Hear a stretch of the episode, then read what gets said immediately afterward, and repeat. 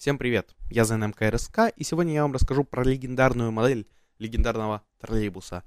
Это подкаст-подорожник, а троллейбус ЗИУ-9 или ЗИУ-682. Это легендарный троллейбус, советский высокопольный троллейбус для внутригородских пассажирских перевозок.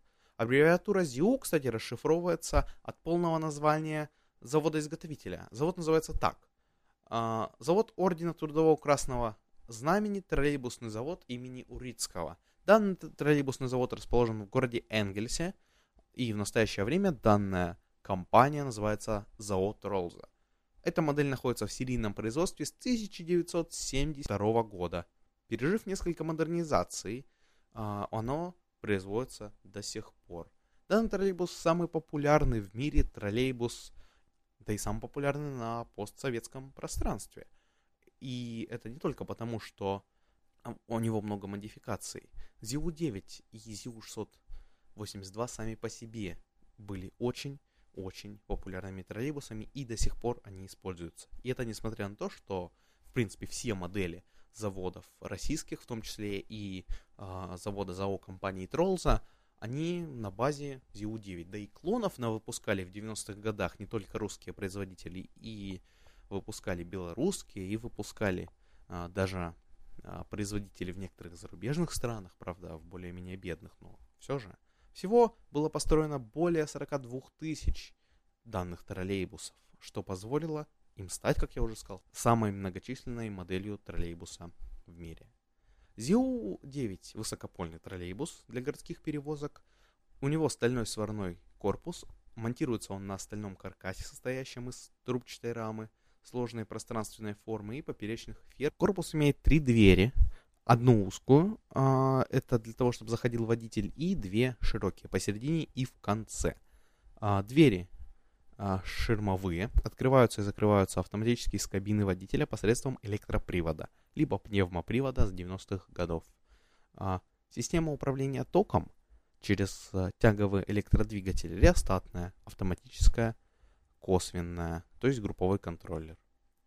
Также есть мотор-генератор для преобразования напряжения из, из контактного 550-вольтового в 24-вольтовое, для того, чтобы а, все, что находится в салоне, было более безопасно. Тормозная система троллейбуса включает в себя электродинамический, механический и пневматический тормоза. А для обеспечения работы, кстати, последнего есть пневмокомпрессор. Сначала был ZU-9, дефолтный троллейбус на базе а, троллейбусов от MAN, и по сравнению с троллейбусом ZU-5, ZU-9 имел более вместительный, легкий и нанотехнологичный сварной стальной корпус вместо клепанного алюминиевого, который был в ZU-5, а также пневмоподвеска колес без рессор. Также кузов троллейбуса был трехдверный, а ZU-5 был двухдверный. Ну и а, в рулевом управлении был применен гидроусилитель. Система управления тяговым двигателем реостатно-контакторная. Также был ZIU-9A, который был чуть-чуть поуже. Был а, ZIU-682B, где был двигатель помощнее. Был ZIU-682V, который производился после 1975 а, года. Он был, пришел на замену B модели – из-за конструктивных недостатков в качестве несущих элементов в подвеске стали использоваться рессоры. А вот уже в 1983 году изменилась форма и расположение передних и задних габаритных огней, а в 1985 аналогичные изменения дизайна претерпели внешние сигнальные огни и указатели поворота. В 1984 году троллейбусы стали выпускаться без пониженного уровня задней накопительной площадки, что было обусловлено необходимостью усиления конструкции основания кузова на заднем свесе. В 1985 году заводская табличка троллейбуса была частично приведена в соответствие со стандартами формирования ВИН-кода. В 1988 году появилась модификация 12 данного троллейбуса. Она была оснащена новым двигателем с мощностью 115 кВт, ну и изменилась форма кожуха радиатора на крышке троллейбуса. Она уменьшилась в размерах и получила острые края. Ну и появилась потом модификация V0V, в которой электропривод был заменен пневмоприводом для того, чтобы дверь открыть. Потом появилась Г-версия. Спереди под лобовым стеклом была размещена решетка воздухозаборника. Изменилось расположение форточек. А также значительно перепланирована и размещение сидений. Ну и большая часть сидений вдоль левого борта кузова заменена а, с двухрядных на однорядные, что позволило увеличить число стоячих мест. Ну и изменилась конструкция самих сидений. Большие изменения также были в а, кабине водителя. Там была изменена компоновка приборной панели, стала она изготавливаться из черного пластика, ну и был более эргономичный пульт. Ну а в чуть более позднее время а, были уже облегчены элементы рамы, которая была составной частью несущего корпуса.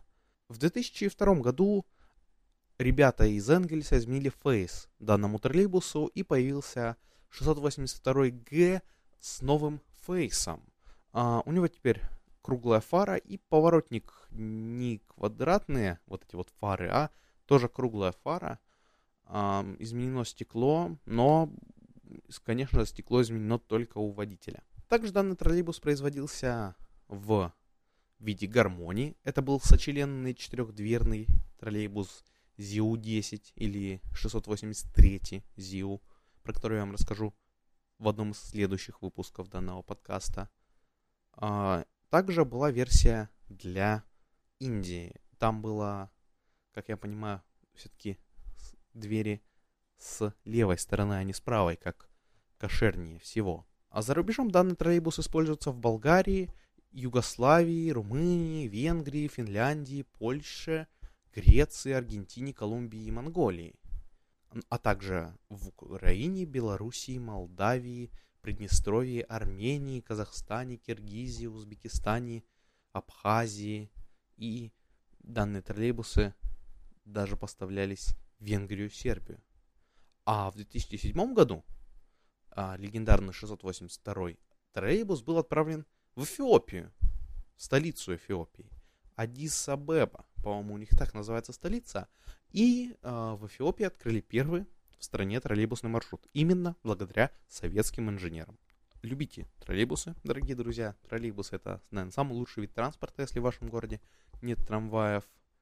Но а, я забыл вам сказать все-таки про клонов данного троллейбуса.